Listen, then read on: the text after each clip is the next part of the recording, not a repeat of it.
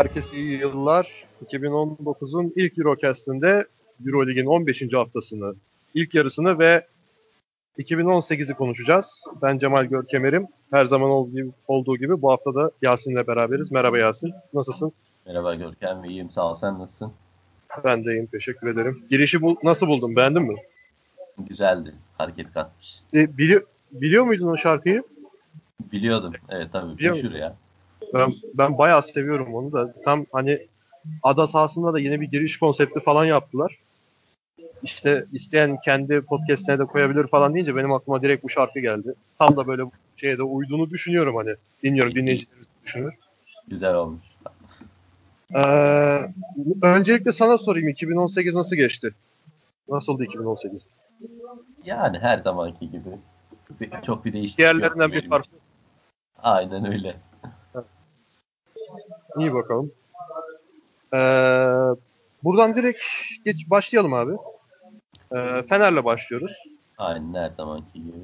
Ee, lig lideri Fenerbahçe ve bu haftada Real Madrid'i de yani Real Madrid yendi diye direkt böyle düz kelime kullanmak istemiyorum ama başka tabir de bulamadım. Bu hafta Real Madrid'i de yendi. Evet. Ee, Galatasaray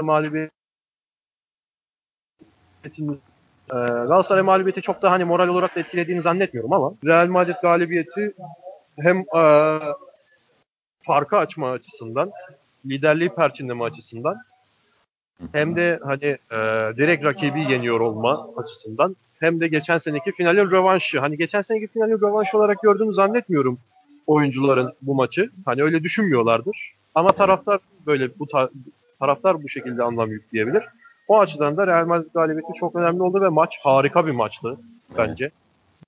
Ee, yani ödüllerde de bunun şeyini zaten spoilerını vereyim ben şimdiden. Ee, ödül de vereceğiz bugün. Öncelikle sen neler söyleyeceksin Yasin? Senle başlayalım. Yani dediğin gibi maç e, ben de katılıyorum. Hani ne Fenerli oyuncular ne Madridli oyuncular hatta bilinçli taraftarlar bile bence geçen senenin finalini rövanş olarak görmemiştir ama özellikle maçın hani hikaye olarak sonradaki o son dakikalardaki olayı falan maça bence ekstra bir anlam kattı. Normal bir galibiyet olmasını hani engelledi o maçın gidişatı diye düşünüyorum ben o son özellikle maçın son 2-3 dakikası. Hani normal e, şekilde yense bu kadar olmazdı da bu sefer hani her hafta aynı şeyi diyoruz ama bu sefer ben harbiden son bir dakikada hani bu hafta herhalde yenildi Fener artık demiştim.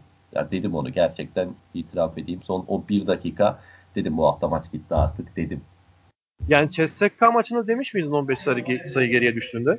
İşte onda da bahsetmiştim ya geçen haftalarda Aha. konuşurken. Evet, hani herhalde bu hafta gidecek dedim de onda o kadar şey değildi. Hani onda ya yine onda konuşmuştuk ya.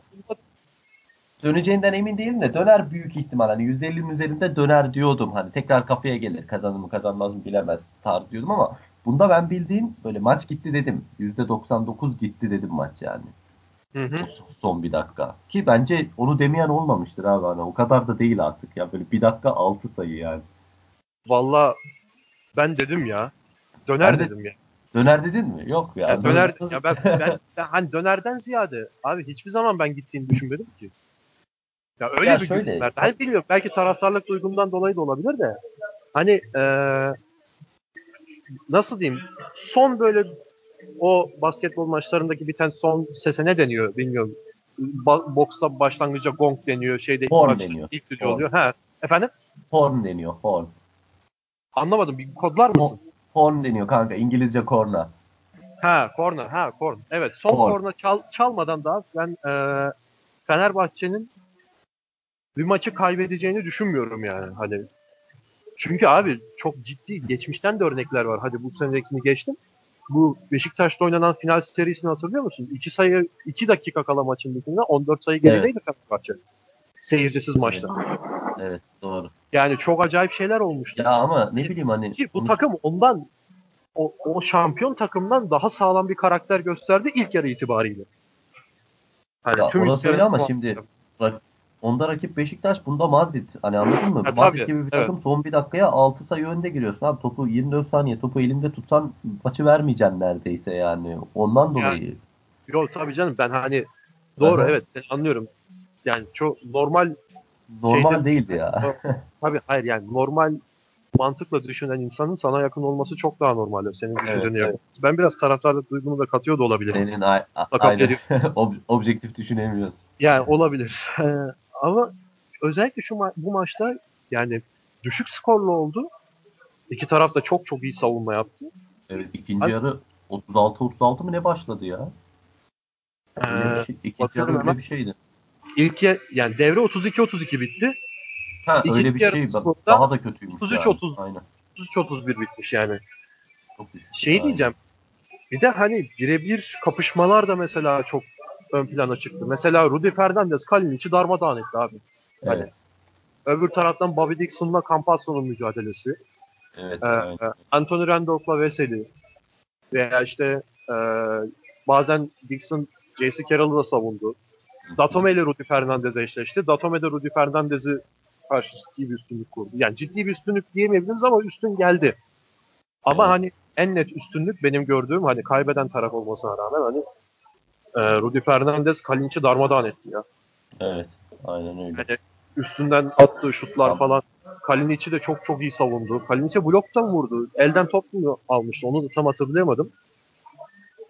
Ee, ama tabii bu maçla ilgili konuşulacak bir, bir kişi varsa bir numarada tabii ki maçın bitimindeki sayıyı da atan Datome. Abi çok Ee, maçı canlı izleyebildin mi? O ara uygun muydun? Neyi izleyebildin mi? Maçı maçı canlı izleyebildin mi? Ha izledim izledim aynen. Nöbetçiydim Yani- izledim. Bitim anında ne yaptın abi? Tam o sağ, sayı attığında.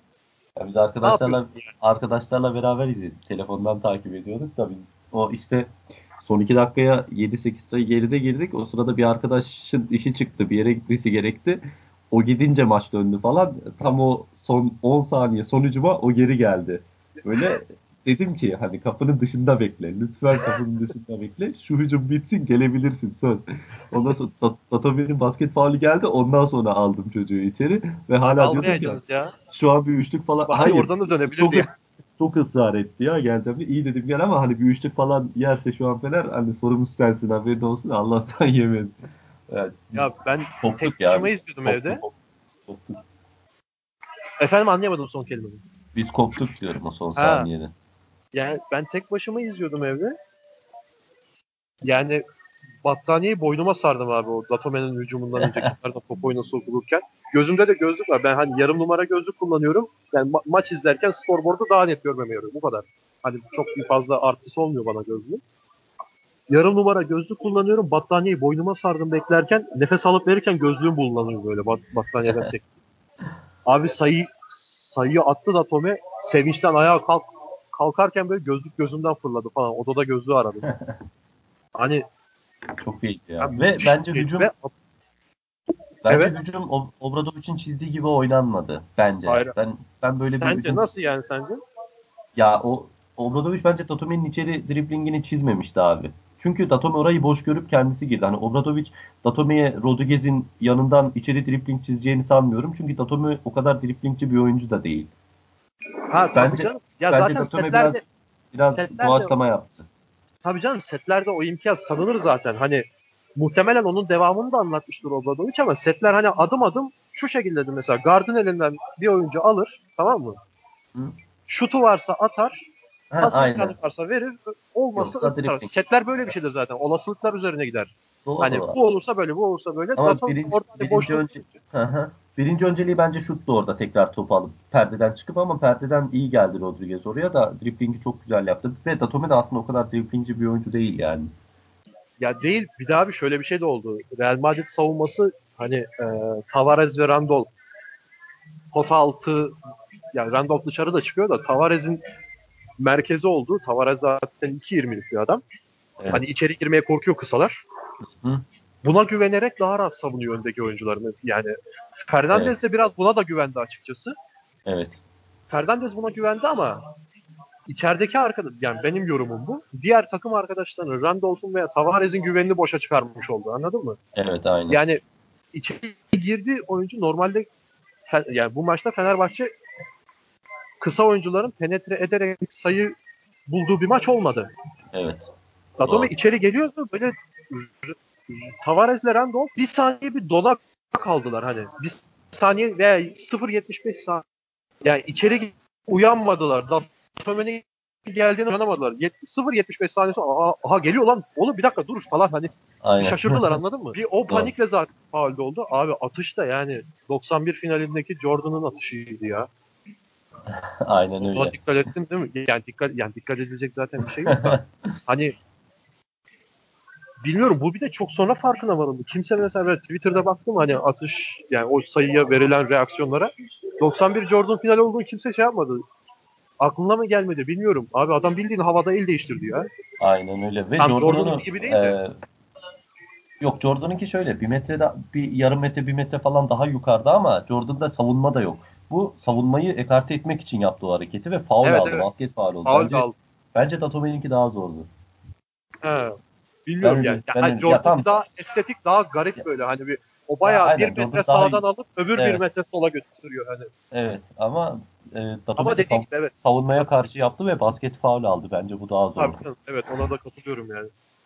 Ee, başka sen neler söyleyeceksin mesela oyuncular oyuncu performansları üzerinden değerlendirecek olursak? Yani şu dikkat çekti. Zaten maçın skoru düşüktü dediğin gibi. Fener mesela her maç ortalama 6-7 oyuncusu çift taneleri buluyordu. Skor dağılımı bayağı yani Fenerbahçe gibi olmadı bu hafta. Biraz o benim dikkatimi çekti. Mesela Melli 4 sayı, Kalinic 3 sayı, Loven 4 sayıda kalmış. Hani 4 oyuncuya binmiş yük biraz. Datome, Guduric, Dixon, Veseli. Hani bu biraz alışılmışın dışında gibi. Fener'in üçlük yüzdesi normal zamanlara göre çok kötüydü. Hı hı. Ee, ki zaten hani maçın sonlara doğru hep sonlara kadar hep geride gidilmesinin sebeplerinden biri de buydu bence. Hatta bu, bu maçta değil mi? Yanlış hatırlamıyorum. Bu devrenin ilk devrenin sonuna kadar üçlük bulamadı herhalde Fener. Yok o CSK maçıydı. Pardon, pardon. CSK'da tam böyle hatlar karıştı. ha Ama ilk bunda yarıda da bunda ilk yarının buzzer bitirini atmıştım. aynen. 26'da 6 atmış ama üçlük yüzdesi. Evet burada da bayağı düşük. Fener'e göre bayağı düşük aynen. Abi yani bak şimdi Eric Green şutör bir oyuncu tamam mı? Hani tamam takıma yeni geldi falan filan o tarz şeyler söylenebilir. Eric Green şutör bir oyuncu. Nicolo Melli gayet iyi bir şutör. Evet. Melih Şutör tamam. Kalinic şutuna güven veriyor artık. Bire, birinci Dixon. özelliği şut olmaması. Ee, şimdi Kalinic dedik. Bobby var. geçiyorum. Bobby Bobby'yi saymayalım. Onun hani katkısı oldu bazı yerlerde. Ha, Bu adamlar, tamam, hani- sayıyorsun? Bak Anladım. Kalinic, Melih, Melli ve Eric Green. Bunlar hani üçlük atabilen adamlar. Hani çok Evet. Kalinic çok çok iyi şutör değil ama ortalamanın üstü bir şutör. Geri Evet. kalan hepsi gayet iyi bir şutör. Melih, Nikola Melli ve Eric Green. Abi bu dört adamın toplam attığı üçlük isabet oranı 8'de 2. Bu maç için diyorsun değil mi? Evet bu maçta. Aynen. Fenerbahçe bu maçı kazandı.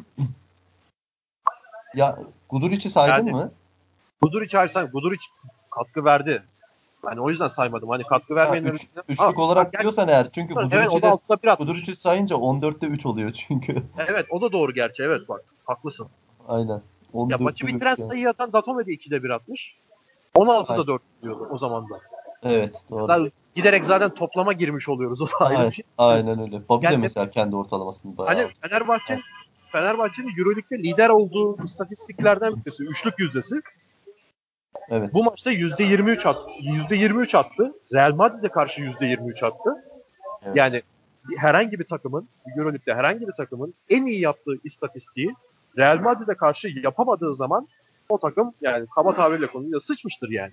Evet aynen öyle. Ve Fenerbahçe bu maçı kazandı. Hani yani abi Fenerbahçe'nin daha önce de hafta haftalarda da söyledim hani övmekten ağzımız yamulacak artık diyorum. Hani kazanma şeklinde sınır tanımıyor ya. Ya mesela Veseli'nin röportajını okudum. Şey, e, Euroleague resmi sitesine verdiği. Panathinaikos maçında 7 asist yaptım. Hani bu sene üzerinde çalıştığım bir şey mi diye soruyorlar. Veseli diyor ki hayır diyor ben hani özel yani ben uzun oyuncu olduğum için asiste çalışmam diye gerek asiste çalışmam gerektiğini düşünmüyorum diyor. Öyle bir zorunluluğum yok diyor. Ama diyor hani oyun içinde denk geliyor diyor. Hani ben pası benim pası verdiğim adamlar sayı attı diyor yani anladın mı? Evet. Hiç öyle asistle üzerine bir antrenman hiç çalışma yapmıyorum. Benim pası verdiğim adamlar sayı atıyor. Bazen de atmıyorlar. Onun pası yani benim iki pas sonra sayı atıyor. Hani şey bunu demeye çalışıyor aslında biraz. Lafını böldüm özür dilerim ama. Yo, söyle. Fener'in saha dizilimi çok iyi olduğu için pası verdiği adam bir şekilde boş ve pozisyonu müsait oluyor yani. Evet işte bak ona da geleceğim ilerleyen şeyde vakitte hani ödül konularında da geleceğim ona. Ee, Fenerbahçe'nin belli bir oyuncu üzerine mesela biz Real Madrid'de Sergio'yu görüyoruz değil mi? Hı hı. CSKA Moskova'da bu sene biraz o etkisi azalsa da Nando De Colo'ydu mesela. Evet. Ee, Olympiakos'ta şu anda da onun etkisi özellikle bu sene ciddi azaldı ama önceki yıllarda Spanulis'ti. Hı.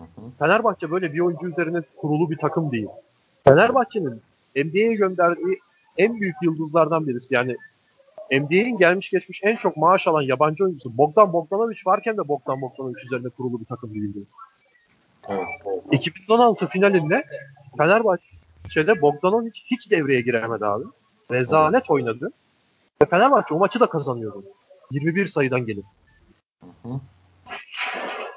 Ha, Ekpeyudov belki eee, çok cid oynadığı zamanlarda çok ciddi bir ağırlık koyuyordu maça takıma. Hani takımın büyük önemli bir parçasıydı. Ekpeyudov diyebiliriz hani. Önem büyüklüğü arz eden yani. Pastadaki en büyük pay Ekpeyudov'a ait olabilirdi. Ama o olmadan da kazandığı oluyordu. Bilmiyorum onun olmadığı da kazandığı maç hatırlamıyorum ama olmadan da kazanırdı diye tahmin ediyorum en azından. Yani aldı ki o gitti. Yerine Jason Thompson diye bir faydasız geldi. Euroleague finali yaptı abi bu takım. Evet. Tamam başka şekilde yerinde olduğunu söylüyorum. Brad Vanamaker gibi Aygır gibi bir gardo, gardı oldu. Hani Nikola Melli gibi daha şutör bir dört numarası oldu falan. Farklı yerlerden kat kaldı Fenerbahçe ama hani Ekpeyudon da yerini doldurabildi Fenerbahçe. Fenerbahçe hani belli bir oyuncuyu bastırdığın zaman Fenerbahçe'yi bitirebilirsin diyemiyorsun. Fenerbahçe üçlük yüzdesi en iyi takım. Üçlüklerini iyi savunalım, Fener'i bitiririz diyemiyorsun. Veya işte Fener'de şu oyuncuya baskı yapın, o zaman yeneriz Fener'i diyemiyorsun. Yani Fenerbahçe'yi yenebilmen için senin çok çok ekstra bir şey yapabiliyor olman lazım. Yap, o maçta şanslı ve çok iyi gününde olman lazım. Fenerbahçe'yi pek çok şeyle durdurabiliyor olsan bile. Bunun örneği de Galatasaray maçı. Yani Galatasaray Fenerbahçe'yi çok çok iyi savundu. Evet. Ona rağmen de kaybederdi. Ona rağmen yine Fenerbahçe daha baskın olurdu ama Aaron Harrison doğru mu söyledim onu? Harrison mıydı? Harris miydi? Evet. Harrison. Harrison. Harrison. Evet. E- Aaron Harrison ismini doğru mu söyledim? Tam hatırlayamadım ya. Doğru doğru o ya. Harrison. Aaron Harrison'ın ekstra şutları. Yani Fenerbahçe Galatasaray maçında çok uygun pozisyondaki üçlükleri sokamadı. Ama Galatasaray özellikle Aaron Harrison zor şutları da soktu. Ancak bu tarz şartlar oluştuğu zaman Fenerbahçe'yi yenebiliyorsun. Evet. Bilmiyorum çok uzattım ama cümleyi topa yani toparlayabildim Evet, bilmiyorum. İnşallah Güzel. dinleyicilerimize sıkılmamıştır. Güzel Hadi. cümle. Ee, demek istediğim bu çok hani ee, o kelimeyi hep unutuyorum ya. Böyle toplu halde hareket edebilen anlamına geliyor. Neyse hani çok kompakt bir takım tamam mı? Hı hı. Yani Fenerbahçe'yi durdurabilmenin belli bir yolu yok. Fenerbahçe'yi durdurabilmen için 8-10 tane faktörü bir araya getirmen lazım. Hepsini. Ki Real Madrid 8-10 faktörün 6-7'sini bir araya getirdi yine yenemez. Evet. Aynen öyle. E yine, Yine. eksikti Fener. Sulukas yoktu. Evet mesela ha bak abi o aklımıza bile gelmedi daha bak. Aynen öyle. Daha pek çok kötü şart saydık. Rudi Kalinic'i darmadağın etti dedik. Üçlük 26 kaç işte 26'da 6 dedik. Daha Sulukas'ın olduğunu aynen. saymadık daha. Evet. Ki o da hani Real Madrid savunması yani Fenerbahçe'yi 65 sayıda tutmasında çok etkili oldu Sulukas'ın olmaması negatif Aynen. anlamda. Aynen Çünkü öyle. eee, sen de yani neyse onun spoilerını da vermeyeyim. Facundo Campasso Dixon'ı hani gayet iyi savundu. Evet. yani- bayağı sinir etti hatta ya. Sinir edici seviyede savundu. Evet yani şöyle bir avantajı da var. Adamda çok acayip büyük kol refleksi var. Hani birden böyle dik duruyor zannediyorsun tamam mı? Normal kollar aşağıda zannediyorsun. Kafanı yani gözünü yarım saniye ayırsan toptan etrafa bakayım desen adam kolu birden böyle topa uzanı veriyor. Aynen Hani çok öyle. değişik bir refleksi var. Ee, Dixon'ı evet. çok zorladı. Guduric'i de belli noktalarda çok zorladı. Aynen öyle. Ki Dixon'a zaten o bir numara top getirme, oyun kurma şeyini görevini verince de zaten o iki numaradaki efektifliğini gösteremiyor bence tam olarak. Hani Dixon'a böyle Lucas'ın yanında iki numara oynatınca daha net etki veriyor gibi düşünüyorum. Yani, yani. al şut at dediğin zaman. Aynen öyle. Ya, bir de ha, şimdi Dixon'a hem top getir diyorsun. İşte zaten yarı sahaya geçene kadar Campazzo yapışıyor, yoruluyor. Sağa sola bakacak, oyun kuracak. O arada yoruluyor falan. Topu çıkarıyor elinden. Bir daha Dixon'a top geliyor mu, gelmiyor mu belli değil. Gelse bile hani o gücü kalmıyor gibi hissediyorum ben sanki. İki numarada daha etkili oluyor. O da etkiledi bence Dixon'ı biraz. Evet. Ee, konuşacağımız daha uzun konular olduğu için abi bunu burada kesiyorum söyleyeceğim başka bir şey yoksa. Yok yoktu tamam. Ee, ve Efes Barcelona Efes maçına geçelim. Evet. Ee, geçen haftaki yaptığımız tahminde biz ik, ikimiz de Efes'in kazanacağını hatta kaydı da tekrar dinlediğimizde ses tonumuzdan da anlaşılır. Gayet emindik. yani ha, Efes alır ya tamam falan dedik ama Efes ikinci yarıda yani rezil bir performans gösterdi. Abi evet. 65 sayı attı Efes. 50'sini ilk yarıda attı. Evet. Yani Abi çok, çok kötü. 3. periyot ve 4. periyot 7 ve 8 sayı kabul edilemez ya bence de. Yani iki hafta önce mi? Real Madrid'e kaybettiğinde ya da işte şey bir ara Ergin Ataman şey dedi ya biz Euroleague şampiyonluğunu hedefliyoruz. Yani Hı-hı. işte Ha, Real Madrid maçından sonra dedi ki Euroleague'in en iyi iki takımı oynadı bugün falan. Böyle hani sivri sivri öyle açıklama. Aynen öyle, öyle dedi. Euroleague'in iki takım iki en iyi iki takım oynadı falan dedi. Yani ikinci yarı yani bir devrede 15 sayı atan Euroleague'in en iyi takım olur mu? Aynen öyle. Yani ya. sen de söyleyeceksin bu Barcelona Efes maçı ile ilgili. Ya e, şimdi 3. periyot 59-57 bitmiş. Dediğin gibi hani 3. periyot 7 sayı atmışsın. Tamam. Ama hani devreyi 11 sayı önde kapatmışsın. E, savun şey soyunma odasından Barcelona refleksle dönmüş dersin. 20'ye 7 bitmiş 3. periyot dersin. Eyvallah. Maç 59-57'ye gelmiş. Hadi 3. periyodu bu şekilde açıklayabilirsin de abi. Takımı nasıl toparlayamazsın ki yani? Hayır, sadece Ergin Ataman üzerinde demiyorum da takım olarak da. Hani 3. periyot 7 sayı atmışsın. İnsan biter değil mi? 3. periyotta 4. periyot arasında 2 dakika ara var. Hani ne yapıyoruz lan falan filan bir toparlanır. E, dördüncü periyoda çıkıyorsun. Üçüncü periyodun aynısı. 21 atıyorsun. 8 diyorsun bu sefer de. Ki karşındaki takım Barcelona. E sen ilk dört hedefleyen bir takımsın. Barcelona bu sene rezal, ya rezalet değil de kötü bir performans gösteriyor. Hani ya orada ben pek en fikir değilim sende ya. Hani en yani şimdi bizim hatırladığımız Barcelona'ya göre hani şimdi Barcelona bir dönem EuroLeague şampiyonluğu oynayan takımda. Final son 4-5 senedir bundan, bundan çok uzak. Ama bu sene tamam Final Four'a direkt aday değil ama geçen senekine göre gayet iyi bence.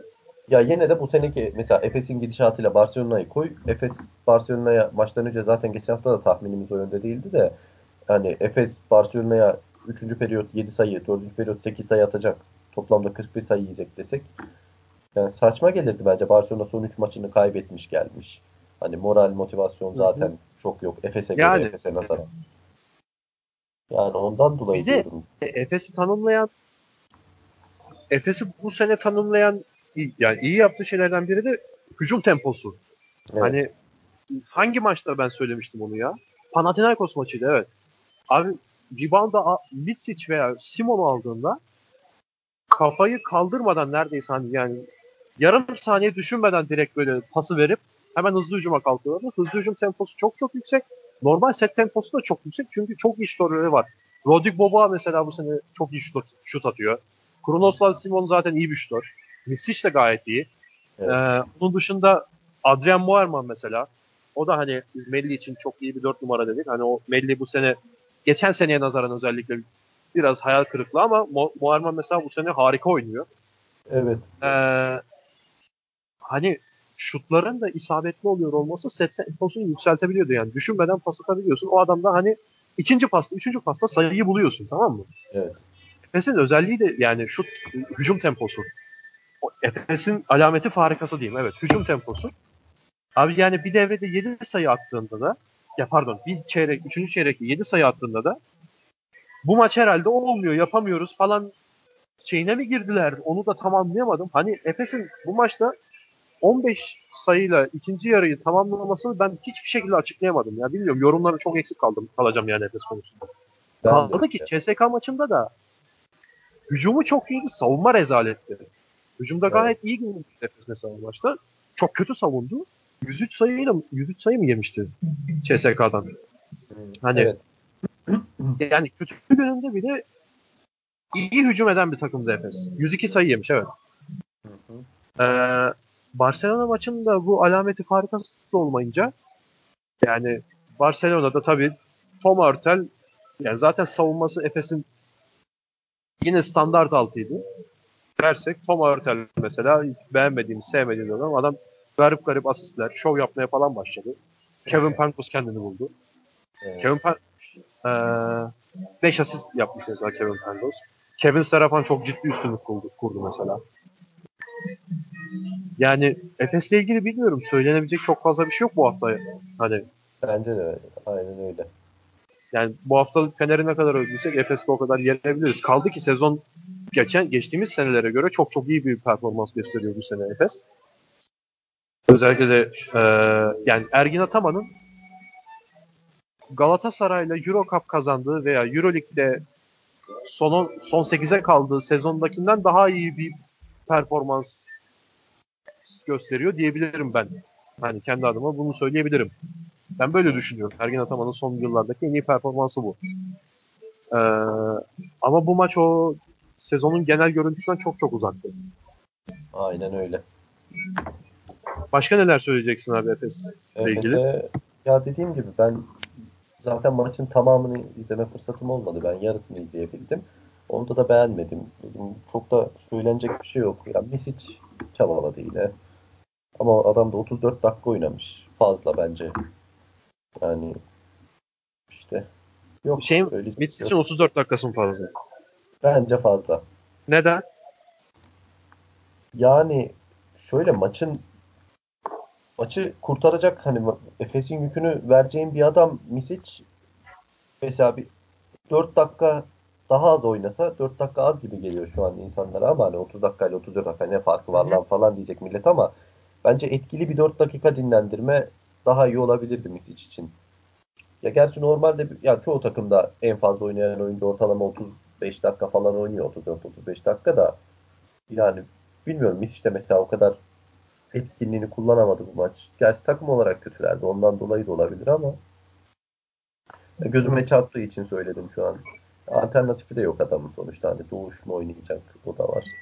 Yo aslında abi biz sene başında da diyorduk hani Mitsic'le Simon hemen hemen aynı işleri yapıyor. Bazen ayırt, ede- ayırt edemiyoruz falan diyorduk ama yani Mitsic'e mesela sen 4 dakika daha az oynasa daha etkili olurdu dedin. Adam ona rağmen 7 asist, 2 rebound, 11 sayı oynamış. Tabii tabii. Onun alternatifi diyebileceğimiz Kronoslav Simon abi 3 sayı, Doğru. 6 rebound, 5 asist. Yani o da fena değil de Doğru aynen. Yani- Ee, Rodrik Boboa mesela 5'te 2 üçlük, 2'de 1 2 sayı, 8 sayıyla oynadı. 14 dakika oynamış. Ve Ya bir de bu- hani Shane, Shane Larkin'den de aradığını hani Real Madrid maçıyla performans yükseliyor demiştik. Bu maçta hani o geri düşüş yani sezon başı vereme, beklentileri veremediği zamanı biraz geri döndü sanki Shane Larkin'de.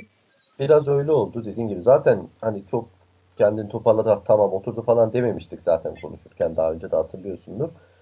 Ee, ondan dolayı ona çok şaşırmadım da Brock Morton mesela 18 dakikada 13 sayı atmış aslında. Neden daha fazla değerlendirilmedi acaba? Dediğim gibi maçın tamamını izlemediğim için çok hakim olmadığım için bilip bilmeden de yorum yapmak istemiyorum ama Abi Brock Motum'dan bunu alırsın zaten. Brock Motum hani kariyeri boyunca bilmiyorum ne kadar çok ciddi katkılar verebilen bir oyuncu ki hani Brock Motum'dan al- asıl Brock Motum şeyin alternatifi. Adrian Moerman'ın alternatifi. Gayet de güzel bir alter- alternatif aslında. hı hı, O o pozisyondaki asıl oyuncu Adrian Moerman çok etkisiz kaldı. Hani dedik biz çok iyi oynuyor falan diye bahsettik şeyin başında. O da çok kötüydü. Beklentinin çok altındaydı. evet. Eski takımına karşı. Ee, yani Brock da bakıyorum. Ee, Yani şey hani Efes'ten önce Jalgiris'teyken de 10.8 sayı ortalamayla oynuyormuş zaten. Hı hı. Hani 6.7 bir önceki sezon 2015-16, 2016-17'de 10.8 sayı ortalama. Orada zaten fena oynamıyordu da. Evet. Hani onun Yok sadece şey için dedim ya. Bu maç özelinde dedim hani Bu evet. maçta atıyorum adam 18 dakikada 13 sayı atmış. Yani bu maç biraz iyi gidiyormuş gibi adam. Hani bu maç 18 değil de 23-25 oynasa olabilir miydi? Sadece yorum yapmak ha. için diyorum. Dedim ya maçı tamamen izlemedim. Öyle bilip bilmeden yorum yapmak istemiyorum da. Sadece Aha. yorum yorum olsun diye hani acaba olabilir miydi tarzında söylüyorum. Anladım. Yani dediğim gibi ben de şeyi düşünüyorum. Hani Adrian Muarman'ın kötü performans göstermesi o, o pozisyonda hmm. çok darbe vurmuştur Efes'e. Diyelim abi e, burayı da bu şekilde kısa keselim ve Darüşşafaka Tekfen'e geçelim. Evet. Burada da bizi ters köşeye yatıran bir maç oldu. Baya baya ters köşeye yatıran bir maç oldu. Biz hatta geçen hafta Daçka Olympiakos maçı ne olur dediğimizde baya abi bunu mu soruyorsun falan. Bu da soru mu şimdi dönmüş, gibi konuştuk herhalde. Yanlış hatırlamıyorsam. Aynen, Aynen öyleydi. Ee, ama Darüşşafaka Tekfen çok önemli yani önemli derken tabii ki kendisini üst sıralara taşıyacak. Prestij açısından. Prestij açısından yani çok iyi bir takımı yendi öyle söyleyebiliriz. Çok Bence ciddi de. bir galibiyet aldı. Yani Olympiakos her ne kadar önceki senelere nazaran biraz daha düşük performans gösteriyor olsa da bu sene hani e, bakıyorum 9'a 6 yani düşük performans derken Hı-hı. rakamlarda hani çok bir farkı yok önceki senelere nazaran. Gene 9'a 6 veya işte 10'a 5 falandır hani geçen senelerde. Şu anda tam hatırlamıyorum da. Evet. Yine de önceki senelere nazaran daha az beklenti, daha az bir şeyle vaat ediyor bize. Ama ona rağmen yine de Olympiakos'u yenmek Darüşşafaka Tekmen için yani biz bu sene neler söyledik hani Euro Cup kazanan tabii, tabii. olması, Euroleague'e hiç alışamıyor olması, galiba burada bulunmak istemiyorlar öf falan. Ya, Oyuncular da hani doğru, baymış doğru.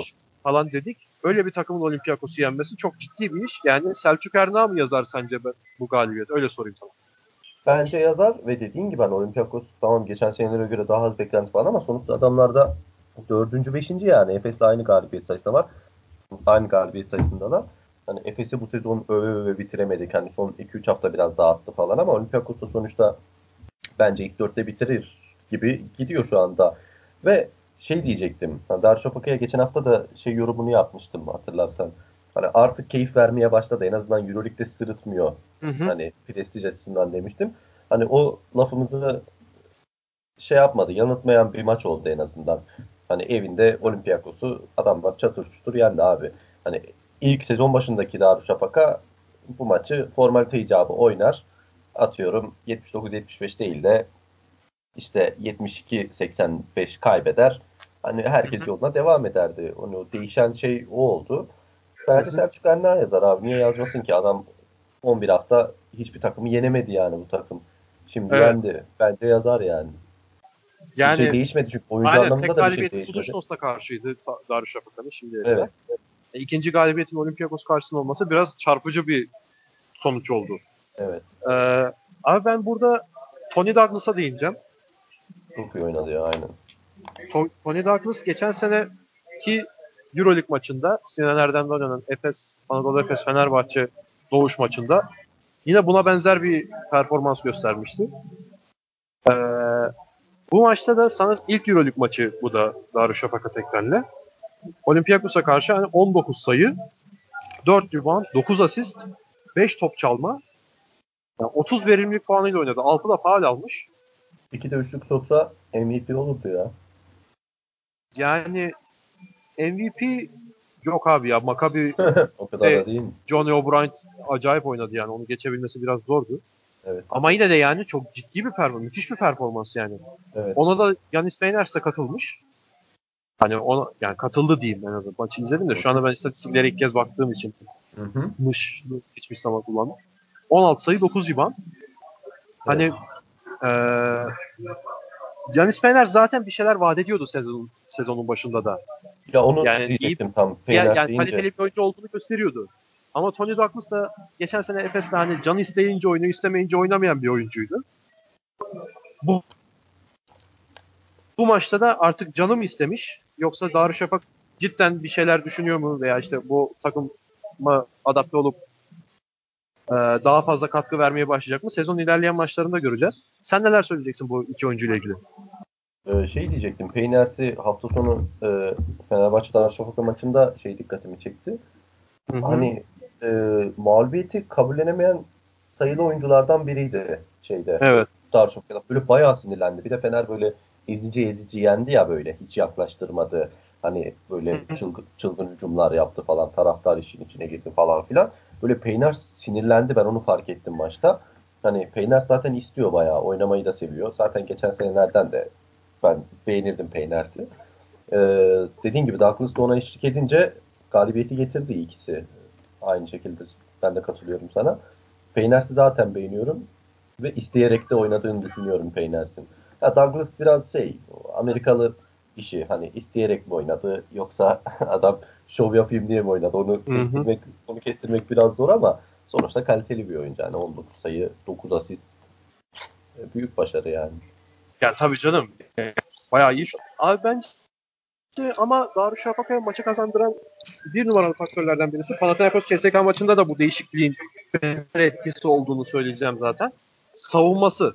Yani mesela Jeremy Evans olsun veya işte e, Markel Brown'dur, Michael Eric'tir falan.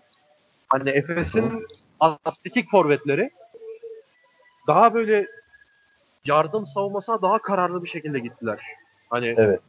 Hatta bir şu anda başka konuya sapıyor, sapacak bir tane pozisyon oldu. Jeremy Evans yan durdu abi. Şey, Papa Nikola'ya karşı mıydı? Printezis'e karşı mıydı? Onu hatırlamıyorum. Yorumcu Hakan Demirel dedi ki yabancılardan pek böyle hareketler beklenmez dedi. Yani Abi bu cümlenin neresinden tutsan elinde kalıyor. Ne kadar saçma, garip bir cümleydi o ya. Duydun mu sen onu? Yani Yok. İzledin mi canlı izleyebildin mi? Ha- Hatırlamıyorum yok. Ee, yani abi ne demek yabancılardan bu tip hareketler beklenir? Yani yardım savunmasına gidiyor olmak koçun sana söylediği yardım savunmasına burada gideceksin dediği hani yapman gereken bir şeydir. Bu hani böyle gönüllü olup çocukluğunda Darüşşafaka'da yetişmiş olup falan bunlara gerek yok ki böyle şeyler için. Bir de yani işin, nasıl işin bir yabancı Euroleague'de- karşılığı duruyor? Euroleague'de kaç tane Türk oyuncu oynuyor da yabancılardan görmeyiz böyle Ona işler. geleceğim. Ona geleceğim. Onu zaten Kartal Özmuzra falan geleceğim. Bunu zaten haftalardır konuşuyoruz. Doğuş Özdemiroğlu 3,5 dakika oynamış. Yani bir tane rebound katkısı var adamın. Veya işte Kartal Özmuzrak 7.51 oynamış. 4 asist yapmış. Tamam hani belki çok kilit rol oynamış olabilir. Ona bir şey demiyorum ama yani yabancılardan pek beklemiyoruz derken yani şimdiye kadar Türk oyunculardan ne gördün ki abi yani böyle cümle kurabiliyorsun? Onu diyorum ya kaç Kaldı ki bunu diyen adam da galiba Türk 20 oyuncu. yani Hakan Demirel de 28 yaşında basketbolu Hani öyle bir şey ya. Ben de tam hatırlamıyorum da. Yani mesela bu Serkan Erdoğan da bir diğer bir spor yorumcusu. Bak Serkan Erdoğan yani basketbolu yorumlama ve işte anlatışı diyeyim gayet iyi. Serkan Erdoğan hani e, yorumlama konusunda gayet iyi bir yorumcu. Benim ona asla bir lafım yok ama abi onda da bir çok ciddi Türk yabancı ayrımı var konuşurken. Mesela yine bir Darüşşafaka maçıydı. Hangi maçta hatırlamıyorum. Milano maçı olabilir. O tam aklımda kalmamış. Ya hadi diyor Türk oyuncular elinden geleni veriyor da diyor yabancıların böyle oynaması Darüşşafaka'ya ciddi zarar veriyor falan diyor mesela. Yani Ya ilginç dediğin gibi bu yorumlarda ilginç yorumlar var. Aynısını Ergin Ataman da mesela Fener zamanında Euroleague'de çatır çutur oynarken işte Türk oyuncular önem vermiyor, yabancılar tut muhabbeti oluyordu. Efes'in işte son maçında 3 Türk'le çıkmış 12 kişilik kadroya. Hı hı. İkisi 0 dakika, biri 4 3 dakika 59 bu saniye. sene de şeye başladı o da işte. Hani Türkler hiç katkı vermiyor falan dedi demişti ya. İşte Doğuşta hatta cevap yani. yani, bu da bir aynen. O da bir değişik yani. Pop- yani popüler düşünce neyse ona doğru yöneliyor da olabilir de. İşine hani, e, ya işte. Tabii canım. Ya bu, bu da biraz hani şey muhabbeti dön- dönmüş oluyor. Kahve muhabbeti gibi oluyor da. Evet, aynen öyle. Abi yani demek istediğim bu milletteki Türk oyuncu oynasın yorum fetişi. Yorum fetişi bak bu yani. Böyle şeyde Evet. e, fiili olarak böyle bir durum yok. Türk oyuncu oynatacağım diye herhangi bir koçun böyle bir takıntısını görmedim.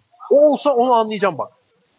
Hani şimdi bu konuşulduğu gibi bir durum oluşsa mesela Selçuk Arnak dese ki ben Kartal'la Doğuş'la oynayacağım arkadaş. Ne olursa olsun isterse 40 sayı fark yenilirse vallahi saygı duyacağım adama. Yani o ayrı Hani aynen tamam öyle. yanlış karardır, doğru karardır, saçmadır. Yani saçma bir şeye de saygı duyabilirim. Ben bu böyle saçmalığa da saygı duyabilirim. O eyvallah. Ama abi yani fiilen böyle bir şey yok. yorumcular niye bunu istiyor ben bunu anlayabilmiş değilim. Kaldı ki abi Serkan Erdoğan da yani iki sene Tav Seramika'da oynamış bir adam. Hani yabancı oyuncuydu kendisi de. Evet. Yani, Mesela benzer cümleyi Hidayet Türkoğlu da kurmuştu. Abi sen NBA'de oynadın mı? yani. Yani bu zaten üstüne tartışılması bile saçma olan, vakit kaybı olan bir konu. Yani bu, bu- böyle bir yorumu neden yapabildik, yaptıklarını hiç anlayamayacağım abi. Yani bir, bir gün denk gelirsem sormak istiyorum ben bunu Serkan Erdoğan'a. Neden abi Türk oyuncu fetişim var diyeceğim yani. Direkt de bu cümleyi kurmak istiyorum kendisine. Ee, neyse o konuyu geçelim. Hani senin diyeceğin başka bir şey yoksa da Darüşşafaka'nın savunması veya işte olimpiyat bu maçla ilgili söyleyebileceğin başka bir şey var mı? Yok. Yok. Çok net cevap Aynen. verdin. Ee, şey geçelim abi. Değişiklik sonrası ee, Rick Pitino'nun Panathinaikos maçındaki Panathinaikos başındaki ilk maçı biraz sert bir sınavla başladı. CSKA Moskova ile oynadı içeri Panathinaikos. Bu geçen tahminlerde senin doğru bildiğin, benimse ters köşeye yattığım bir maç oldu. Biliyordun ya önceden Panathinaikos'un kazanacağını. Nereden biliyordun Panathinaikos'un kazanacağını? Ee, ya Pitino sanırım yanlış hatırlamıyorsam sen daha hatırlıyorsan düzelt. Pitino'nun gelişi falan muhabbetinden dolayı Panathinaikos oynamıştım ben. Doğru hatırlıyor muyum? Nedir? Ee, Anlayamadım ben seni. Pitino'nun e, bu gelişi, ko- koç değişikliği falan muhabbetinden dolayı Panathinaikos oynamıştım sanırım. Öyle Ha, koç değişikliği farklı bir hava katar falan Ya, mı demiştin? Ben şeye çok inanıyorum ya. Hem futbolda olsun, basketbolda olsun. Bir koç değişikliği falan takımı bence çok havasını çok değiştiriyor ilk. Özellikle geldiği ilk haftalarda falan böyle. Bir maçtır diyorsun. Yok bir maçlık olduğundan değil. Hani onun devamını bilmiyorum. Benim hani en azından benim kapasitem yetmeyebilir değerlendirmeye ama hani o koş geldi. Panathinaikos zaten şimdi hani kağıt üzerinde CSKA Moskova'yı Panathinaikos evinde yenebilecek bir takım bence. Hani kağıt Evet, üstünde tabii. şey der misin? Yani. Sezon- sezonu bir kenara koy. Sezon başında kadroları yazılsın. Hani sonuçta şeylerini biliyorsun ne bileyim atmosferlerini biliyorsun, takımlarını biliyorsun, geçmişlerini biliyorsun. Panathinaikos CSK'yı yenebilir dersin mesela. İşte Fener'i de koyarsın. Buraya Real Madrid de koyarsın. Ne bileyim Olympiakos da koyarsın. Bu beş takım birbirini hem deplasmanda hem evlerinde yenebilir de yenilebilir de dersin. Şimdi onun için koç değişikliğinin de gelmesiyle dedim ben Panathinaikos evinde de oynayacak. Koç değişti. Ona istinaden demiştim hani bilme kısmı o benim için. Hı hı. Hani ben ondan dolayı işte koç değişti. Yeni bir hava gelecek. Böyle prestijli, popüler bir koç geliyor. Ee, yapar bir şeyler modunda düşündüğüm için demiştim. Ki hani Panathinaikos'un kadrosunu da beğenirim bence. Kötü bir kadroları da yok. Hı hı. Ondan dolayı demiştim yani. Peki yaptı mı? Rick Pitino'nun bu galibiyette ne kadar etkisi olduğunu düşünüyorsun? Ya işte hani oyunu e, bir antrenör gözünden hiçbir zaman izleyemeyeceğimiz için ancak yorumda kalabilir. Ben %50'den fazladır derim. Ama hani Hı hı. şimdi oyunu bir antrenör gözünden ne bileyim bir Obradovic oturup bu maçı izlediyse onun izlemesiyle bizimki farklıdır. Hani hangi oyuncuyu dinlendiriyor. Çok Tabii canım. farklı, çok farklı parametrelere dikkat eder o adam mesela. Bu seti niye oynattı, bu seti niye oynatmadı. Biz en fazla ha bu Obradovic'in seti falan diyoruz işte yani.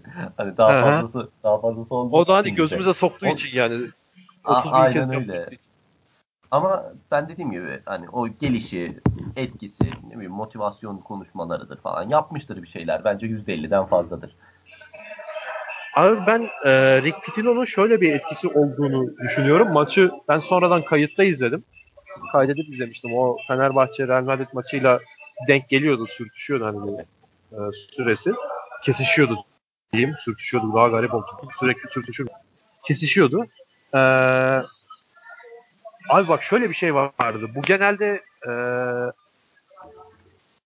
Avrupalı yani veya Balkan ülkelerinden gelen hocalarda görülür bu veya İtalyanlardan veya işte Litvanyalılarda görülür.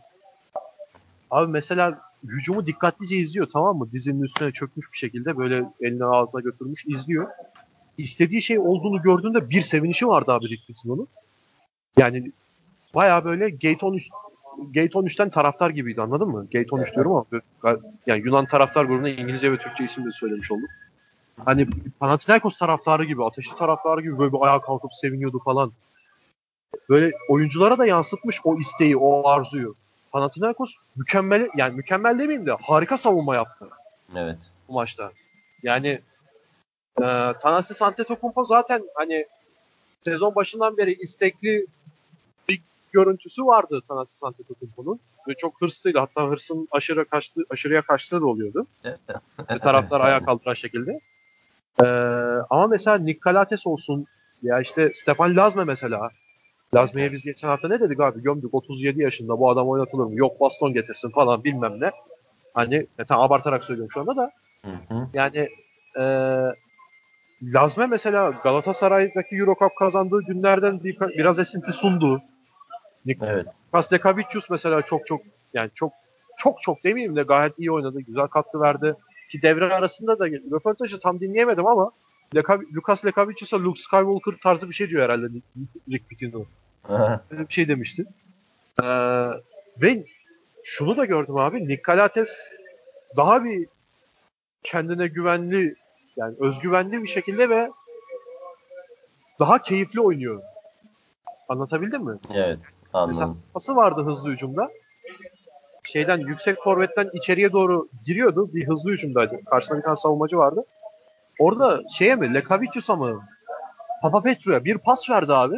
Papapetro kaçırdı onu. Asist olabilirdi. Turnikeyi kaçırdı.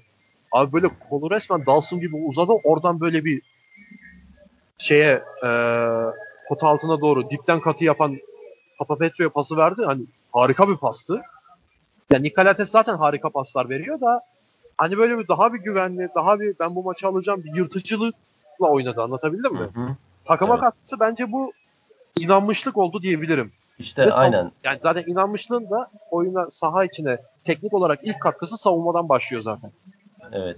Ya şöyle işte dediğin gibi hani bir koç yeni bir takıma gelince takım kötü gidiyor falan. Hani ne yapabilirsin ki abi bir haftada takıma oturup yeniden taktik maktik anlayış yükleyip ne bileyim veya kondisyon falan yükleyip bir şeyleri değiştiremezsin ki. Kısa vadede alacağın en kolay yetki takıma motivasyon, işte hırs, azim yüklemektir. Ondan dolayı hani bu senin bu söylediklerin de ona çıkıyor aslında. O savunma, sert savunma, istek falan aynı mantığa çıkıyor aslında. Yani bir de e, böyle bir şeyi bir Amerikalı koçtan Beklemek de görmek garip geldi. A- aynen doğru. Ha, tabii ki ben Rick Pitino'yu bilmiyorum. Daha önceki herhangi bir takımını izlemedim. Hani belki böyle bir adamdır da biz yeni görüyoruzdur. Olabilir. Onu evet. Yani ama genelde hani Amerikalı koçların daha böyle bir sakin, çok böyle agresifliği belli etmeyen, hırsı belli etmeyen havası vardır. Hani hı. NBA'de de Evet. görüyoruz zaten. Böyle Evet. sahanın içine girip vaa diye sevinen bir NBA koçu ben daha görmedim. Ama Evet, Pitino evet. öyleydi ha. Hani bu Panathinaikos'un da e, ikili sıkıştırma yapmışlardı şeye. E, sanırsam De Colo'yaydı. Tam isimleri hatırlamıyorum da bu topu kaybetti CSK. Topu dolaştı da kaybetti. Hatırlıyor musun orayı? O maçı. Evet, o evet, kısmı. evet. E, orada böyle top dışarı çıktığı anda Pitino'nun bir sevinci vardı abi böyle bir ayağa kalkıp.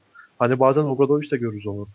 Hani, e. Yumruğunu sallıyordu falan. Pek Amerikalı koçlarda bu tip reaksiyonlar görülmez genelde. Ee, NBA'de de zaten o tarz koçluk da daha önce görmedik. Ama hani o yüzden bana ilginç geldi. Hani dediğim gibi belki de Pitino böyledir de. Biz ilk kez onu görüyoruzdur. Ben daha önce izlemedim. Evet tanımadığım için. Ee, Panathinaikos CSK maçıyla ilgili başka söyleyebileceğim bir şey var mı? Yasin? Aa, yok benim yok. Yok. O zaman ee, şeye geçelim abi. Sezonun ödüllerine geçelim. Hadi bakalım. Ee, sezon ödülleri iki farklı kategori ödülü, yani kategori değil mi? İki farklı şekilde ödül vereceğiz. Bir e, ilk yarının ödülleri şeklinde olacak. Bir de 2018 yılının ödülleri şeklinde olacak. Öncelikle senle başlayayım abi. İlk yarının 5'i. Kimi söylersin? Ee, peşimi sayıyorum o zaman. Evet. Misic, Evet. Kalatis, Kalatis, Evet. Clyburn, Evet. Şengelya, Veseli. Evet. Neden peki abi? Tek tek de açıklar mısın? Yani şöyle Misic'i zaten daha önceki kayıtlarımızdan da hep övdük, çok övdük. Hani belki e, istatistik sıralamalarına belki girmiyordur Misic ama e, hani Euroleague takip eden birisi olarak diyorum ben Misic'in performansını. Hani özellikle Efes'te böyle bir performans yakalamasını falan ben başarılı buluyorum Mis için. E, Kanatis'e gelirsek Kanatis zaten Ardından Panathinaikos'ta resmen tek başına istikrarlı bir şekilde her maç ayakta kalan adam olarak devam ediyor. Clyburn e, yani müthiş bir skorer. Maça her maça etki etmeyi bir şekilde başarıyor. Onun da istikrarı falan çok iyi. E, Şengelya'yı da ben 4 numara olarak belki daha önce de söylemişimdir. 4 numara olarak Şengelya'yı çok beğeniyorum. Hani tam bir 4 numara bence. Hani o hırs olsun, istikrarı olsun, e, skor yükü olsun falan. Baskonya'nın bence önde gelen isimlerinden. Veseli'yi de zaten hani anlatmama da gerek yok 5 yani, numara olarak. Aralık ayında MVP'si olmuş. A, aynen öyle. Veseli de 5 numara olarak düşünmüştüm. Abi benim beşimde e, Veseli ile Mitsic senle ortak. Bir de Clyburn ortak oyuncu. Bayağı aynen. Orta, ha. Veseli'yi ben ama 4 numarada kullandım. Benim beşim de şu şekilde abi. 1 numarada Sulukas. Ee, yani 15 maçın 14'ünü kazanmış bir takımın oyun kurucusu bence evet. sezon yani bir ilk dev ilk yarının 5'ine girer. Sırf bu cümle bile yeterlidir ki onun dışında da hani önceki senelere nazaran çok geliştirdi de oyunu ve hakikaten evet. bir orkestra şefi gibi yönetiyor yani Fenerbahçe'yi. Sulukas'la anlı e, diyalog demeyeyim de hani Sulukas'la bağlantısı olsun. Ya Aliyup'larla falan görüyoruz. Hani illa Aliyup'ta değil de Evet, evet. E, ya lafını alacağım. Evet Suluk, söyle. Sulukas'ı ben de yani bir numaraya yazmayı çok isterdim de biraz hani yanlı olur. Öyle Fener'den iki adam olmasın falan diye aslında. Ha, yok ben ben o şey yapmadım. O, onu evet. ee, hani takımı da çok iyi idare ediyor. Evet. İyi idare ediyordan öte yani. Hani maç kazandı Real Madrid ama bu Fenerbahçe'nin karakteriyle alakalı bir şey. Lucas'ın performansını ve hani bu takım için değerini düşüren bir e, durum değil bence. Evet. O yüzden Sulukas benim bir numaramda. Yani e, ilk beşimin bir, bir numarası Sulukas. İki numara Mitsic. Hı hı. Silya Mitsic. Hani Anadolu Efes geçen senelere nazaran çok çok yüksek galibiyet sayısına ulaştı. Ve hani ilk dörde şu anda ilk dörtte zaten ki ilk dörde de zorlayacaktır diye düşünüyorum sezonun ilerleyen sürecinde. Ee, Vasilemic için bunda aslan payı olduğunu düşünüyorum ki hani yani Sulukas'ın Fenerbahçe'ye olan yani Fenerbahçe'yi böyle bir pasta dilimi olarak düşünürsen oradaki Sulukas'ın kapladığı alan Mitch için Efes'te kapladığı alandan daha düşük. Anlatabildim mi? Yani Mitch Efes için çok çok büyük bir önem arz ediyor ki Evet doğru. Hani yani e, Barcelona maçında da fena oynamıyordu ama Barcelona maçında takımın genelinde bir problem olduğu için onu kaybettiler. Evet. Hani Mitsic geçen sene Jalgiris'te çok ciddi işler yapıyordu. Çok iyi iş yapıyordu e, Şarun Asyaskevichus'un sisteminde. Bu sene de Efes'le hani onu sürdürebiliyor olması etkileyici olan başka bir şey. Ee, üç numaram Clyburn abi. Hı hı. CSK'da hani çok iyi yani CSK'nın nasıl bir kadro olduğunu anlatmaya gerek yok. Ama hani istikrar bakımından bu sene biraz sorun yaşıyor CSK. Yani istikrar bakımından sorun yaşayan hali 11'e 4. Evet. Yani kaliteli büyük bir takım olduğunu buradan anlayabiliriz. Ee, ama istikrar bakımından sorun yaşamadığı tek oyuncu Clyburn. Hani Higgins de belki olabilir ama Higgins'in de bazen aksadığı oluyor. Ama Clyburn'den beklediğinin üstünde katkıyı her zaman aldı CSK Moskova. O yüzden ben 3 numaraya Clyburn yazdım. Benim 4 numaram Veseli. Hani biraz böyle bir Veseli Yudo ikilisi tarzında çift pivot gibi ilk 5 çıkardım ben. Evet. Ee, Veseli zaten anlatmaya gerek yok. Zaten Aralık ayında MVP'si oldu ve muhtemelen bence bu gidişle de devam edecek olursa da sezonun MVP'si de olacaktır. Hani abi sırtı dönük oyun oynayamıyordu, oynamaya başladı pasta atmaya, asistler yapmaya başladı. Yani zaten orta mesafe arada fadeaway atıyor. Ve bunların hepsini üst düzeyde yapıyor. Atletizmin de çok çok iyi kullanıyor. Hani Veseli'nin anlata anlata bitmez yani hani. Ee, pek çok kişiye de ilk 5 yapmasını söylesek muhtemelen Veseli hepsinde de olacaktır. 5 evet. beş numaramda da Ayon var abi. Hmm. Ee, Gustavo Ayon hani Real Madrid Fenerbahçe'nin ardından ikinci sırada 12 galibiyetle. Ve Ee, Real Madrid'de en iyi performans gösteren oyuncu. Yani onun dışında Fenerbahçe'ye karşı çok etkili olamadı diye hatırlıyorum. Şu anda istatistikler önünde değil ama Fenerbahçe'ye karşı çok etkili olamamıştı. Ama onun dışında sezonun genelindeki istatistikleri gerçekten çok etkileyici Gustavo Ayon'un. Yani 5 numaramda Gustavo Ayon. Peki abi senin ilk yarı MVP'in kim? Onu sorayım. Veseli yani. Yine Veseli. Aynen benim de Veseli. Aynen o tartışılır. Burada hani zaten anlattık. Hani Evet, söyleyecek, aynen. ekleyecek bir şeyin de var mı ve Yok. onu da bilmiyorum. Aynen öyle yok. Ee, en çok gelişim gösteren oyuncu soracağım sana. Ya bu da itis. İlk yarı, ilk yarıda. Evet. Sezon ilk yarısında en çok gelişim gösteren oyuncu. Biraz e, senden kopya çekmiş gibi olacak ama Gudai- Gudaitis diyeceğim ben de bunu. Ben Aynen. çok Evet. şey karamsar kalmıştım başlarda ama seninle konuşunca da biraz hak verdim. Ondan dolayı onu da açıkça söyleyeyim. Senden kopya çekerek Gudaitis diyorum. Yok sorun değil estağfurullah. Abi Gudaitis ee, tamam Milano geçen senelerde çok etkisiz kötü bir performans gösteriyordu. Efes gibi hani Efes'teki bahsettiğimiz olumsuz durumdan Milano için de bahsedebiliriz. Bu sene ee, bakayım hani 9. sırada 7 galibiyetli ama hani yani ilk 8'i zorlayabilecek bir takım Milano. evet. hani istatistiksel olarak da Gudaitis çok öne çıkıyor. Hani Mike James tamam hani takımın topu getiren lideri sayı o, e, en çok sayı ortalaması. Ama 19.4 sayı ortalaması var Mike James'in. Ama hani pot altı işlerinde genel olarak zaten e, verimlilik puanı olarak da Gudaitis Peki bu iyi kategoride e, lafını böldüm ama bu kategoride ge- ge- genç bir oyuncu seçmemiz gerekiyordu değil mi? Yani gelişim gösterenin bence genç olup olmaması gerekmiyor ya. Öyle mi diyorsun? Bence. Ha. Bence. Hani Ha, bilmiyorum. tamam. Ne de. Ya ben Sen- bu kategoriye çünkü e, Misic de uygun gibi düşünmüştüm Evet başta. evet o da olabilir. O da olabilir abi. O çünkü- aklıma gelmişti benim başta da.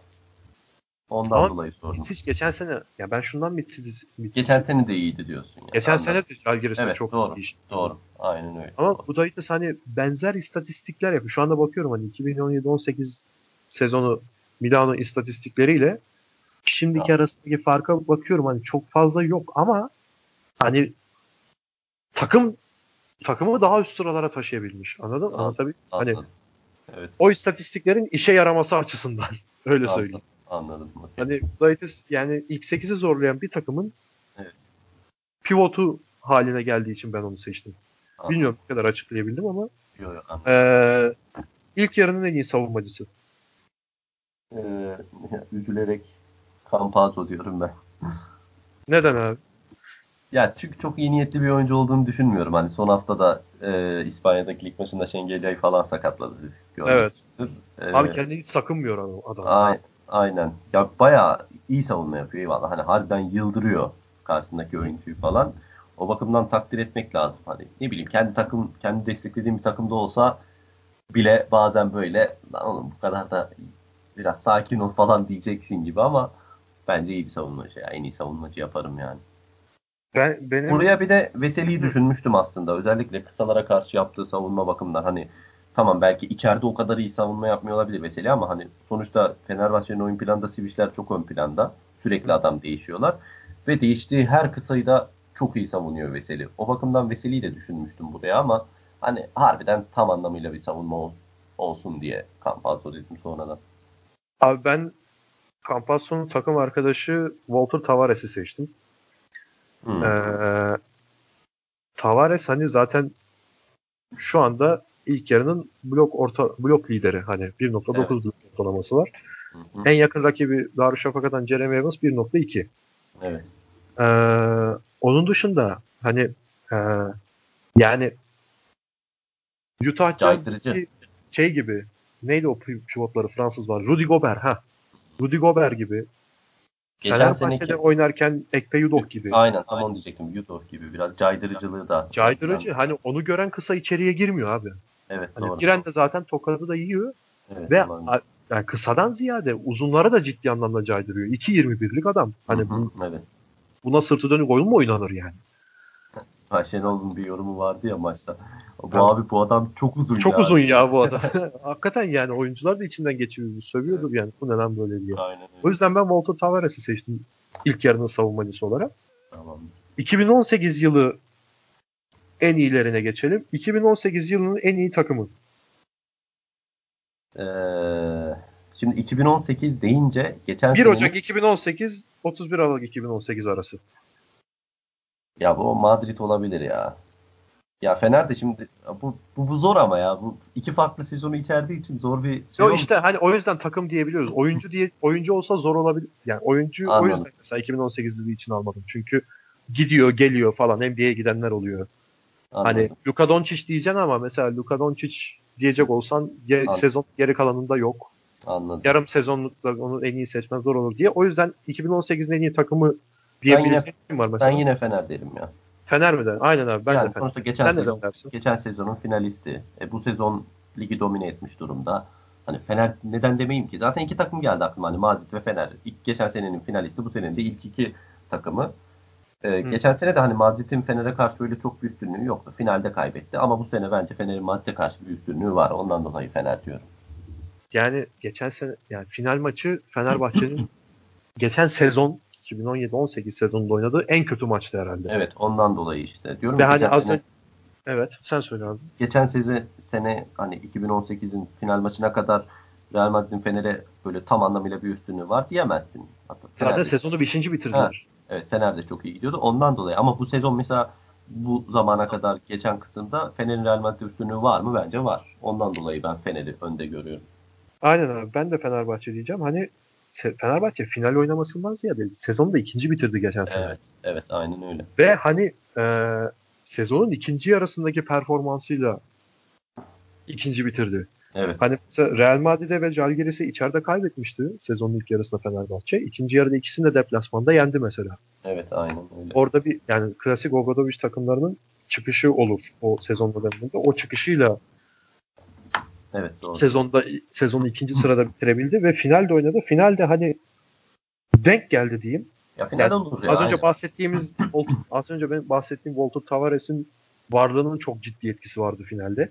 Evet doğru. Yani Fenerbahçe'nin dengesini çok şey bozdu ve eee, nasıl diyeyim sana Datome'nin Donnelly'nin şut performanslarının çok düşük olmasından dolayı da Fenerbahçe kaybetti. Zaten hani az önce de bahsettik ya az önce değil daha doğrusu. Fenerbahçe'den bahsederken Fenerbahçe'yi yenebilmen için çok pek Evet. çok faktörün bir arada olması lazım. İşte Datome'nin, Donnelly'nin etkisizliği, Veseli'nin faal problemi.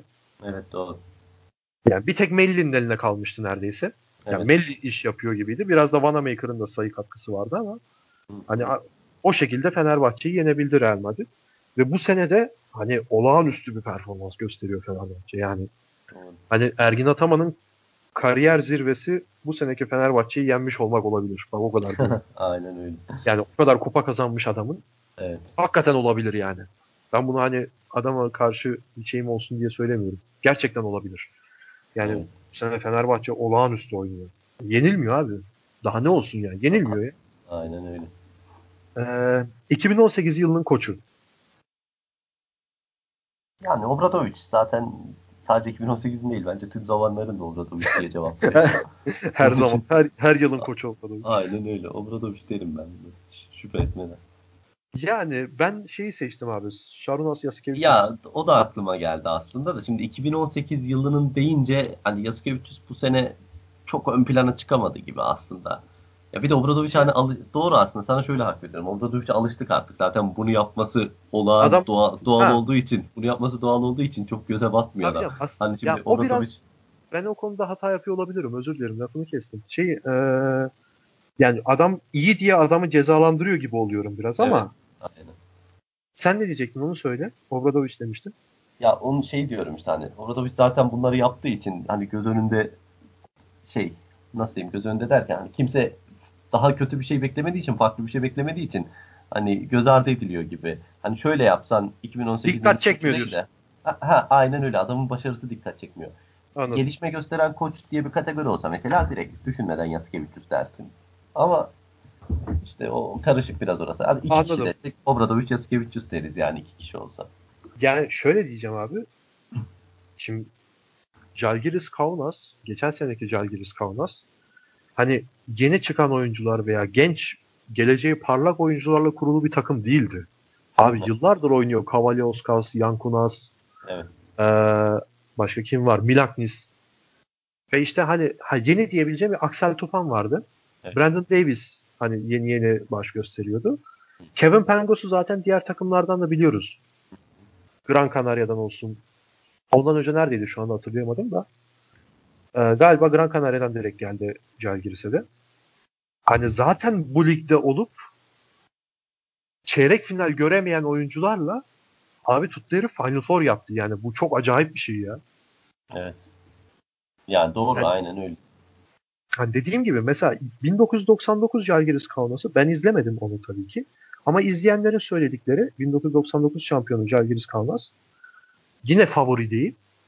Ee, şeyin Kazlauskas'ın takımı. Ama hani oradaki oyuncular genelde o dönemin genç ve geleceği parlak oyuncular üzerine kurulu ve bir tane Amerikalı kartları kimdi? Adını hatırlayamadım ya şu anda.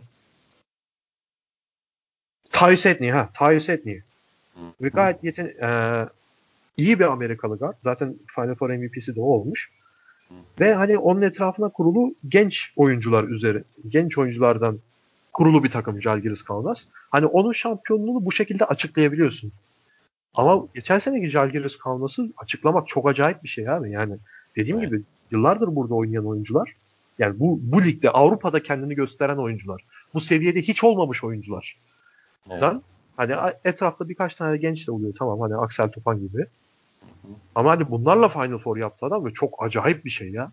Ve hani adamın gözyaşlarını hatırlıyor musun? Olympiakos. Olympiakos. Ben onun kitabını okudum abi.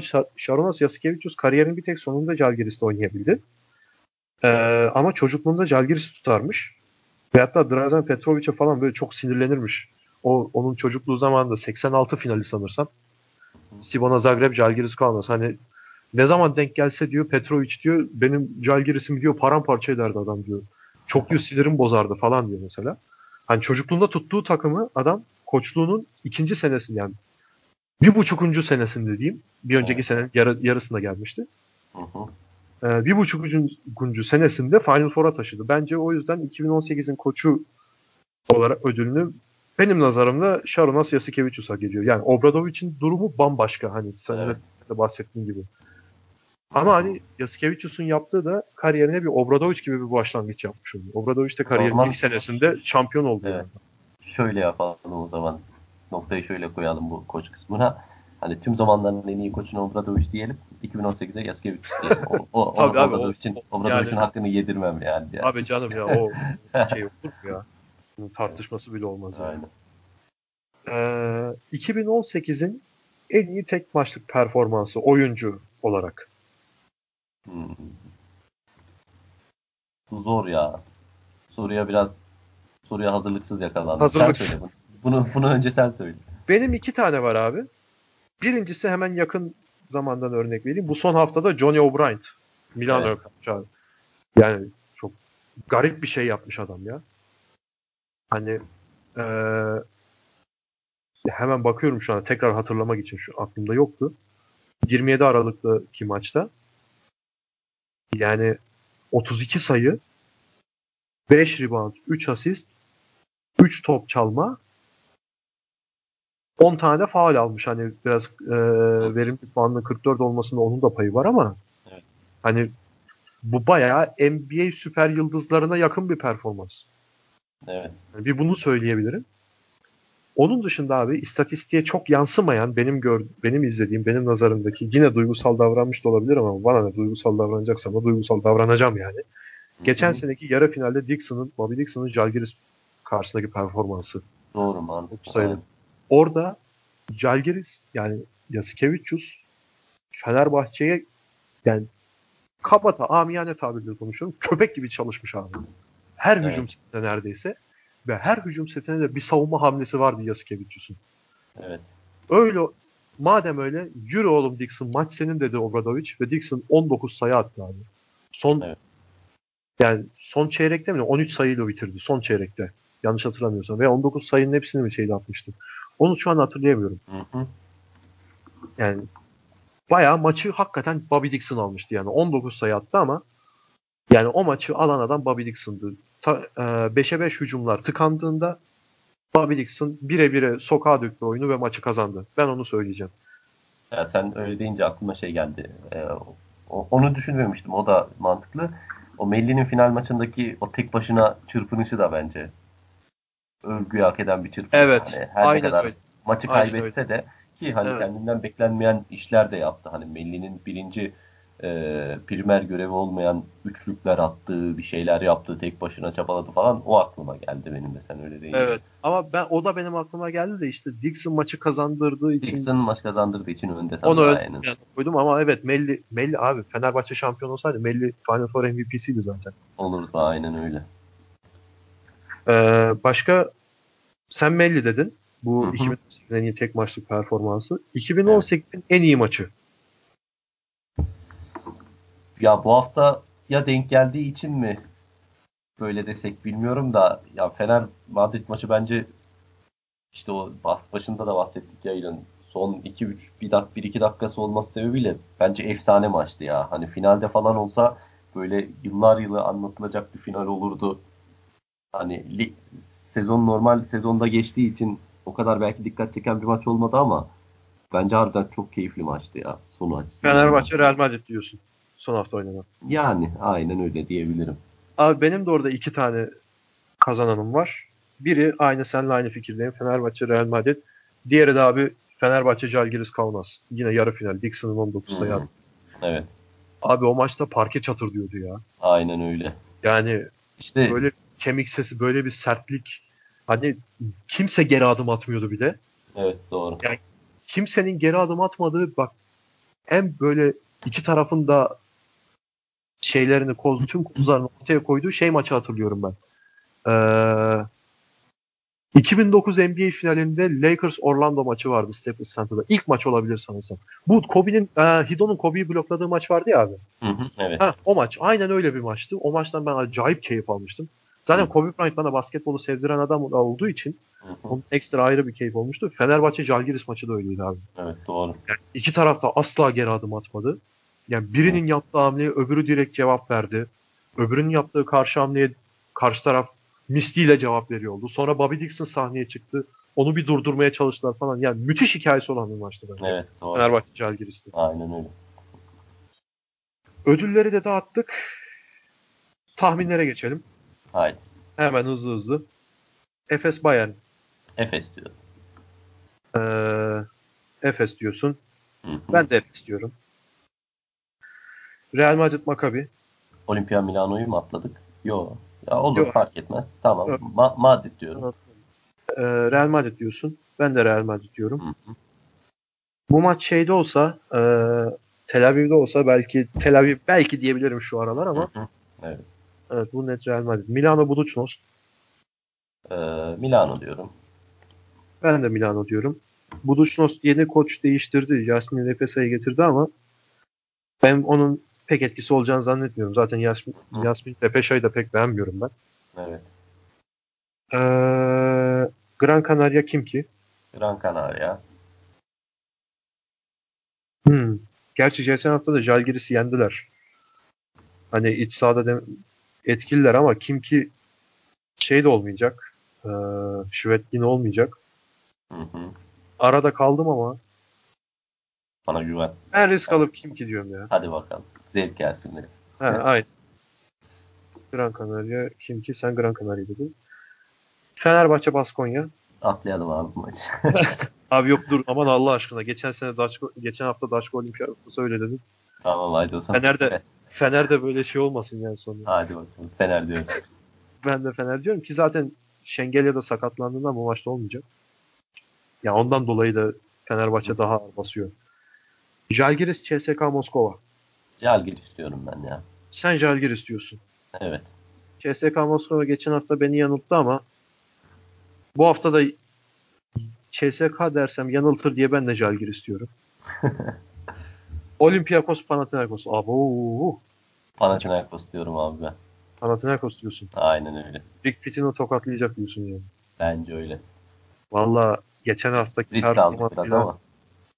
Yok ya çok da risk sayılmaz. Olympiakos içeride yenilebiliyor. Gerçi Real Madrid, Fener yendi. Başka kim yendi? Bir de Milano yaptı. Ee, ben de Panathinaikos diyorum ya. Hadi bakalım. Hop hop. Barcelona daha çıkar. Hadi bakayım. Bu, bu maça, bu maça atlayalım diyeyim de Daçka bir galibiyet daha alsın bari. Tamam hadi bunu da atlıyoruz. Buna da Barça diyoruz. Totem yapıyoruz. Hadi bakalım. Tamam. Peki abi. Başka söylemek istediğim bir şey yoksa bu Yok. haftalık kapatalım. Tamamdır. Ee, herkese iyi yıllar. 2019'un hepiniz için gönlünüzde, gönlünüzce geçmesi dileğiyle bir Eurocast'ın daha sonuna geldik. Hoşçakalın. Hoşçakalın.